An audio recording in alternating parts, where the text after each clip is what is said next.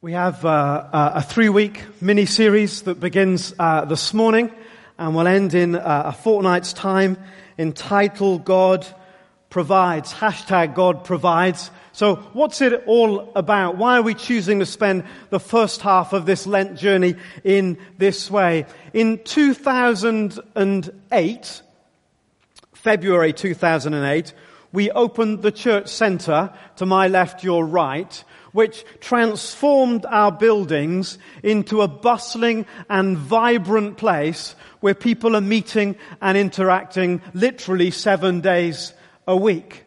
Before that took place, we had this building here, still our halls up the, up the way, this building here, which was only occupied usually for this time on a Sunday and sometimes when I would sit rather cold and shivering in the back there, which incidentally I still do. For those of you who weren't around, uh, this picture is taken as if you're standing where the entrance of the church centre is now. So it was just a rubbled bit of uh, wasteland. Uh, we're at the back of the rubbled wasteland. We erected just after the First World War a temporary building to house the beginners. 100 years later, we got round to moving it out the way. How many of you have got things in your house that you put temporarily 100 years ago somewhere and only just getting around to moving it? Next week, I will tell the story of the journey that we were on as a church that ended up with the church center primarily because it's not a story about bricks and mortar, buildings and glass and windows and regulations and health and safety, because primarily it's a story about how God was faithful to us as we sought to be faithful to Him. The bottom line though, uh, is this. That it cost us 1.1 million pounds to build which is a fair sum of money. All of that money came from the generosity of this community, apart from some very small, almost inconsequential grants and the selling of a property that gave us about 120,000. So it was a massive investment from within uh, the community. Unbelievably, only seven years later, however many years later it is, 2015, Feb 2008 opened, uh, Feb 2015, unbelievably, we only have 30,000 pounds left to pay on that building. And that, I think, is a remarkable achievement for all kinds of reasons. And it's been in my heart and in our hearts for uh, a number of years that there will be a time when it's probably right just to say to us together, let's clear the debt, draw a line, and move on. And so our invitation to you as a church, if you've been journeying with us at our church meetings, this comes as no surprise, is to hold a gift day in two weeks time. So at the end of this series, the finale of this series, on Sunday the 8th of March, in order to invite each one of us to think about how we can help clear the debt, draw a line under this stage of the journey and move forward uh, together. Now, we'll give you all the details about that in different ways. We'll uh, send information to you during the week and also again on the Sundays uh, as to how we are encouraging people to think about responding. Principally, you can respond by giving a one-off gift or by saying, over the next 12 months, I will pledge so much a month, so much a week, uh, so much every quarter, or whatever it might uh, be. As we journey through these next three weeks, this morning I'm going to look at uh, what the Bible talks about as tithes and offerings. Next week, as I've already mentioned, I'm going to tell the story of uh, God's provision through the church center, and then on the final uh, Sunday, we'll hold a gift day with joy and thanksgiving. What, why are we doing it? I think we're doing it for three reasons. In addition to the drawing our attention to where we are as a church financially. I want to take the opportunity to retell the story because there are many of you here that have never heard it. So there are, uh, many of us that are a part of our story now that weren't around at the planning stage or even the building stage of the church center. And it's, you become comfortable with it so easily. It's, we're so familiar with it now, we barely notice it. But God did some miracles here to enable that to happen. And I forget those things all too easily. So I want to share them with you as a reminder to me, but also as a, an encouragement to uh, all of us as we seek to move forward uh, together. Uh, I want to give all of us an opportunity to invest or to reinvest in the buildings that we appreciate, in the, the family home. Uh, and there will be uh, a number of us here who have never financially invested in it because you, you didn't even know there was anything to invest in. Does that make sense? And then thirdly and finally, uh, I want us to think and use the opportunity to think about our giving in the light of God's provision uh, to us. This morning then is very simple. I want us to think about tithes and offerings. Primarily, tithes. Before we get underway, I just want to offer a few riders. You might find what I say this morning hugely insensitive. So hear the apology ahead of the game. And you might find that it's insensitive because if I was talking to you one on one and I understood your circumstances, it would be insensitive. But, but clearly I'm not. So I, would love you to, to, to, hear what I'm saying in the light of I, I'm not talking to you personally. I'm not aware of each of our, our, our, our particular issues. So, for example, you might be struggling with debt this morning, and therefore much of what I say seems really strange in that context, and you would be right to think that. We have resources and people that can help. If you're struggling with debt, then we would love to get alongside you uh, and help you. People will talk about sexual abuse and porn, statistics show, before they talk about debt. So there is an issue of debt in our culture, in our society, and, and if I'm just speaking into your situation, then I want you to think, hey, he's inviting me to raise my hand and say I can get some help and some support here. The second thing is, of course, you might be not responsible for the, the household finances. They, you might be married to uh, a spouse that doesn't share your values, particularly in this area, and it might therefore seem insensitive, some of the things that I'm, I'm saying, and a host of other reasons as well. If you're new or visiting here, you think, my goodness, this is a hard money sell. Let me put this into context. You can go onto the website and look at the sermon series for the last, since 2006 are all on the website, so that's nine years of sermons, and you will see that we hardly mention money ever at all. So, uh, just if you're going flip, I've only, I've only been in this church for 25 minutes and they're, they're giving me all the money stuff. We, you, we don't do this every week. Okay? Do we, guys? You don't usually hear me talking like this. You usually hear me saying, we're about to take up the offering and I'm really embarrassed about it and I wish we didn't have to do it. True? Yeah. Okay, good. We're all on the same page. Uh, um, and um, just another thought is that sometimes people think that everything that's collected goes straight into the minister's pocket. There's nothing funny about that. But it isn't true and uh, we can double our giving. It doesn't bless me personally in that sense at all. So there's not a personal agenda. Just get that on the table. Um, I do know people that have thought that, whoa, I'd send it round again if it was just for me. Um, uh, uh, although if you all stop giving, then I'd be made redundant along with the rest of the staff. So, of course, there's some kind of declaration of interest, if you like. Tithes and offerings. Offerings are usually talked about as kind of special moments. Offerings is what's enabled us to build the church center. So we, we, said, for goodness sake, don't stop your giving. Whatever we do to build that, we have to do over and above our normal giving because this community of God's people needs to carry on with its mission and its ministry and we can't stop that. That's offerings, one-offs or a period of time, special focus, special goal, whatever it might be. Tithes well, what's that all about? That's more your regular giving, your sustained giving, what you would do routinely. And that's what I want us to think about for a few moments this morning. And I ask the question, why? Why should I give? It's a pretty good question, really. Why should I give? We should give because God is a generous giver. That black on that yellow doesn't really work, does it? We'll have another go next week at that.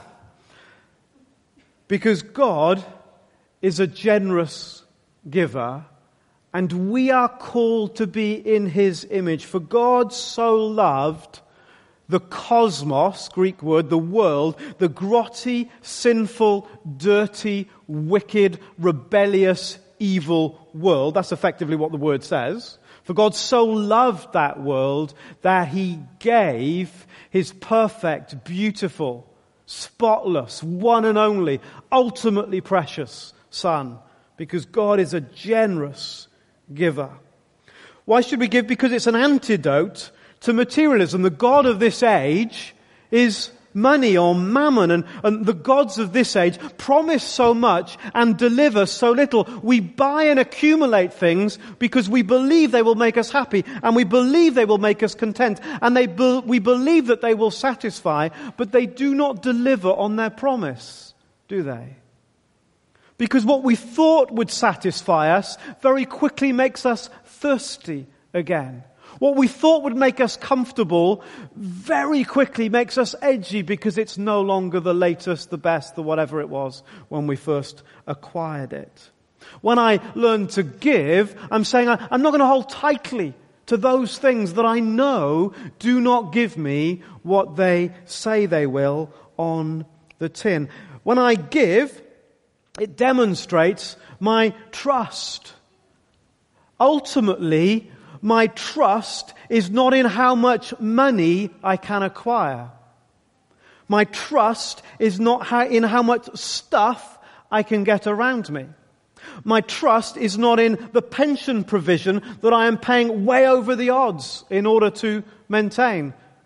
Ultimately, my trust is in a Father in heaven who says, I know everything you need. I, I, look how I care for the lilies of the field.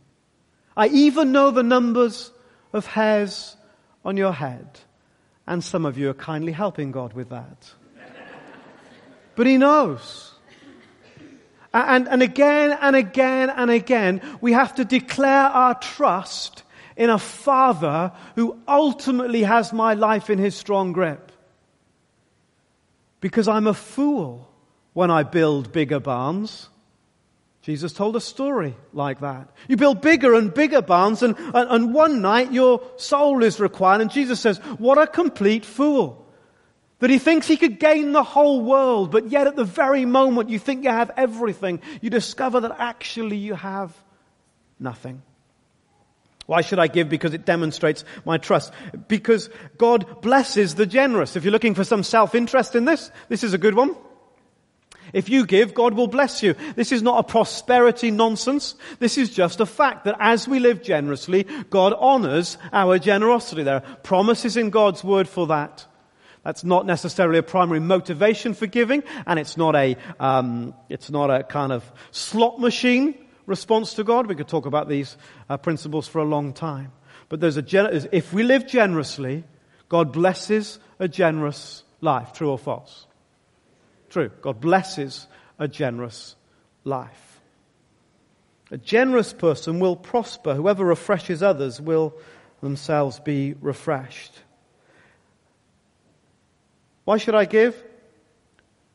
Because he asks. Maybe this is it. Maybe you don't need any other nonsense that I'm rabbiting on about this morning. Just because he asks. Because if God says, I'll, if he says, I'll do that.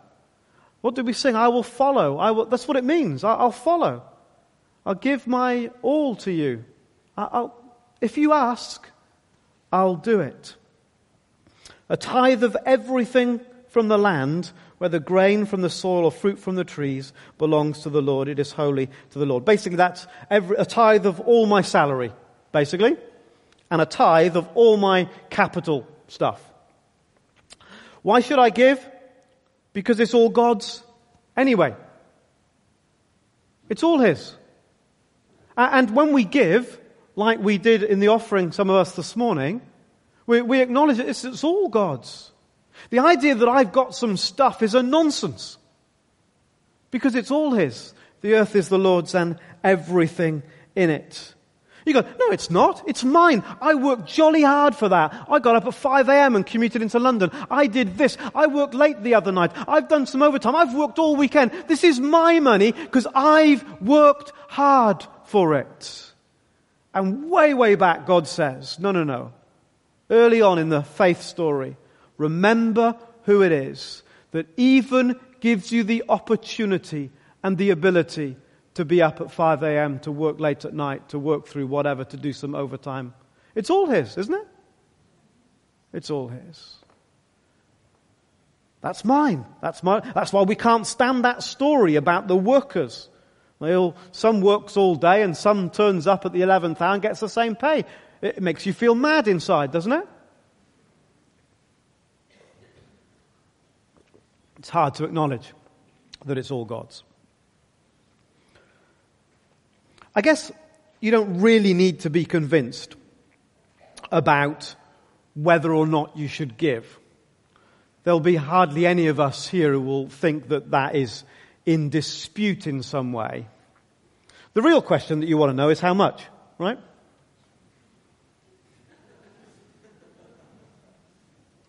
How much can I give God that He'll be really pleased with me?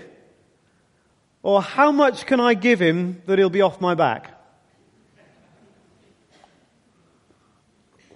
Nervous laughter echoes around the building for the benefit of the tape. How much? Bring the whole tithe into the storehouse. A tithe literally meant 10%. That's the base. That's where we start. If we go to the Bible and we want to think about how much, let's start there because that's where the Bible again and again and again, New Testament and Old, begins the tithe, the starting point. Now, some of you are thinking, that's an awful lot to give.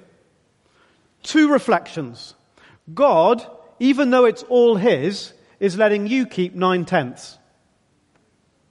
That seems fairly generous to me. not, even nervous laughter around the room now.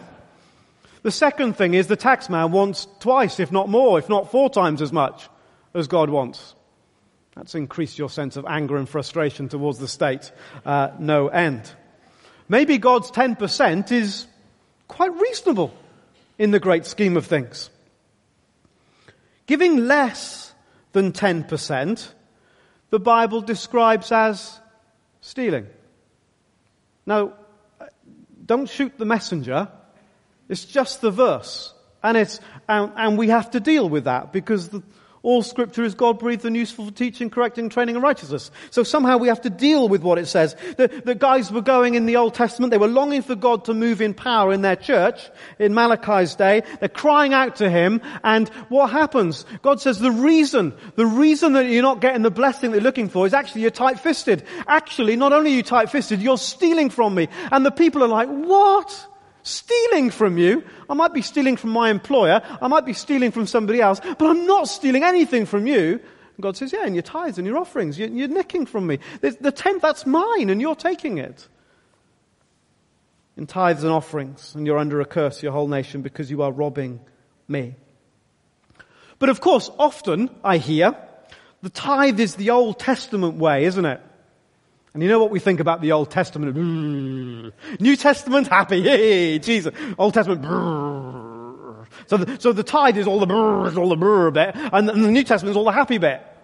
So surely when we get into the New Testament, we're all to talk about grace and joy and peace and happiness. None of this give your tithe and be under some kind of obligation. You, you want to be free as a Christian, don't you? Yes, you do. Bad news is Jesus affirms the tithe. Jesus says, get on with the tithe just like everything else. Stop moaning about it. The Pharisees were making a big deal about it. Jesus basically says, shut up, that's the least you can do. It's my paraphrase. The next Eugene Peterson coming along. How do you think it'll go? But more than that, in the New Testament, we are called to excel in the grace of giving. If in the Old Testament, before they knew anything with clarity about God's incredible gift of Jesus, if in the Old Testament it was 10%, what might be reasonable in the New Testament? If you can make an argument, well, put it this way, you can make an argument that we are released from the obligation of the tithe because we live in freedom. I would agree with you. I do not think for one moment we can logically create an argument that says we're released from it uh, and we don't even need to get anywhere near it. I don't think that makes any sense from the scriptures. I think there's more of an obligation on us than there was in the Old Testament. Does that make sense? So forget about, forget about the 10% and some kind of legal law. Just, well, that's where, that's the starting point. And, and take it up with God from there. And I think we'll all be pretty cool with that. Uh, when should I give? When should I give? On the first day of every week, each one of you should set aside a sum of money in keeping with your income, saving it up. On the first day of every week. When should I give? Give first. That's the principle. Give first. You don't give at the end. You don't, you don't give when you can establish how much you've got left. You give first. And that's what you do with your obligations, with your primary commitments. You don't see how much you've got left to pay your mortgage. You don't see how much you've got left to pay the tax man. You don't see how much you've got left in, with other, um, what you might consider regular priority commitments in your life. And that's simply mirrored you. It's always the first fruits, the first day of the week, the first tenth, the first part of the harvest. Give first and give regularly with your income. On the first day of every week, setting aside a sum in keeping with your income. So regularly. Now, for most of you, that might mean monthly. That might not mean weekly. For some of you, it might mean weekly. For others of you, for different reasons, it might mean quarterly or whatever uh, else might be your equivalent. When should I give? Regularly and give first. How should I give? By standing order. It's in the Bible. By standing order. The bank is the closest thing we've got to the storehouse. By standing order. How should I give? By standing order. You see, it's easier for you to do that because you only have to fill in a form once and it's done. It's easier for us if you do that. Because if you bring money to the offering, we have to get it to the bank. Because of all the legislation and so on, we need more than one person to count it, to check that it's right, to check all the money that's given goes to the right place. Then it needs to be taken off premises. We don't keep any money on the premises at all, ever. So it goes off the premises uh, to another place. Then on Monday, someone else has to take it to the bank. So we're looking at two or three volunteer hours every single week. We can reduce that by helping one another by giving it straight into the storehouse. We can cut out the middleman in that sense. And that will be a good thing. The third reason I'd like us to give by standing order is because I'm, I'd like not to have the offering. There's three reasons I'd like not to have the offering. One, it's awful when we have a church full of guests and within the first 15, 20 minutes we have a whip round. It's awful because it reinforces what everybody thinks about the church. What people think about the church is that we don't care about them, but if they can give us some of the money to keep our buildings and our spires going, then we'll get it as quickly as we can. That's what they think. I hate that, don't you? That's not the generous giving God that I want us to celebrate. The second thing is then we go, well, um, you don't need to give, and Anna did it brilliantly this morning, okay? Spot on. So I'm not in any way reflecting on what Anna said. She did it absolutely perfectly. We say exactly what we want to say. We're thrilled to bits that you're in church. Um, if you're part of the regular membership of this church, then, you know, you use it to give and so on. And then what happens? The, the bag goes up and down the rows, and in my row, we're like this. And you're going, well, what's the matter with him? He doesn't give a penny. Stand in order. Stand in order. You can do that too. You don't have to fumble in your pockets and think, oh my goodness, I've left it at home. I haven't got anything. And at least we have deep bags. You know, the worst thing is, can you imagine this, right? The plate goes round like this and everyone can see what you're putting in. Perhaps we should do that one Sunday. You know, come on, here we go. We have deep bags so you can put your, if you're clever, right, you can put your hand in and make it rustle, actually not put anything in. Because you're embarrassed because everyone's watching you. So it's a whole, the offering's a whole load of nonsense. I'm expressing my personal view now, not necessarily the whole view of the community, yeah? Now, do we need times in our church services when we thank God and acknowledge what we're doing? Absolutely, no question about that. But, but we could improve our game in this area, I think. Trouble is, at the moment, loads of people, or quite a lot of money comes in through the offering, for which we're deeply grateful. And it's part of people's regular giving because that's been our tradition. That's how we've done it. Um, maybe we can think about doing it differently. You can fill in a form for, uh, take you about two or three minutes and it'll be done um, forever. And uh, there we go. So, how should I give? By standing order. Other ways you can give as well. We're going to send you all the stuff and you can see how you can do it. And so the finance team, finance team will, believe, will be in touch and uh, you, can, you can was going to say do what you like with all of that, but no, you can respond positively with that. Okay, where should I give? Where should I give? Okay, um, the, the, the, world is complex, isn't it? Um, bring the whole tithe into the storehouse. Where should I give? Should I give it all to church? I don't know, tell you truth. Because church isn't just this. Church is all kinds of stuff. So I, I, I, don't, I don't know, really. Ask God. Ask God. And, and to be honest, do what He says. That's all. I don't care about anything else. Do that and, and work it out with Him where you're going to give. It would be odd, I think, if we didn't kind of, in a sense, uh, invest in the place where God's called us to invest our time and our energy. It'd be odd if we didn't invest there financially as well. But, but work it out. Work it out. This is not a legalism. It's not a rule. I don't make it my business to have a clue who gives anything. I've got no idea who gives what. Don't care two hoots who gives what. But God cares when He sees your heart. And that takes us to the final thing I want to say about our attitude. Our attitude. With what attitude should I give? Each of you should give what you've decided in your heart to give, not reluctantly or under compulsion. You must give willingly. Now, it's a bit awkward now, isn't it, after I've talked like this, for you to feel you're giving willingly. So let me make it very clear. If you are giving already to this church and it feels like a burden and obligation, would you stop, please? Maybe for a season until you can work it out? Because it's not about your money. It's about our hearts. And I don't want you giving out of any sense of obligation, guilt, feeling some kind of pressure, some kind of human nonsense, some kind of legalism, all that rubbish. So don't stop. You can see who the finance people are now because they're shaking in their pews. What did he say? Don't stop. God will look after us. Won't he? Yeah? A couple of people have got their fingers and toes crossed, but God will look after us. It's about your heart. Honestly, I'd rather that we sorted out our hearts, do nothing, especially in this area, under compulsion or obligation. Do it willingly and do it cheerfully. I'll never forget some of my experiences in Africa. Well, for all kinds of reasons. But I remember being in Kenya when it came the time for the offering. Uh, and they don't have the stuff that we've got.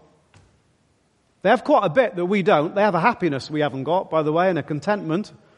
They know how to build community in a way we don't. So they've got quite a few things we haven't got. But there's quite a lot of stuff that they think, sadly, they want that we've got. And it came for the offering time. And instead of the embarrassment and the awkwardness that I've just described in our scenario, and I appreciate the awkwardness and embarrassing might be my personal issue, there was, it, it was like the high point of the service. It was like the moment they would literally dance down to the front. So all you non-dancers would be in serious trouble. Because not only did you have to give willingly and cheerfully, you had to dance as well. Ooh, I don't mind giving cheerfully, but dancing in church, that's not on the agenda. So yeah, do all of that. And, and out of their little, out of their poverty, their gifts were so rich because there was something that they'd captured about it being willing and cheerful and knowing that we trust in God and we could give all this money away and it doesn't really matter because God will look after us. And Jesus said, look at that woman over there as she shuffled in and she has almost nothing. Everybody can see she's got nothing and she reaches into her apron and she brings out almost nothing. It, it's worthless. I mean, what difference is that amount of money going to make in the temple treasury? In truth, diddly squat difference. Hardly anything at all. A drop in the ocean. She gives it in. Jesus goes, That's the one. That's what it's about. Forget about all you with your big checks and all your flash clothes and stuff. That's the one, Jesus says. Uh, and he turns it all on its head. With what attitude should I give? Sacrificially. For I testify that they gave as much as they were able and even beyond their ability, entirely on their own. If it doesn't hurt a little, you're probably not given enough. Why? Because we give in the light of what God has given to us. We are givers because He has been a giver first.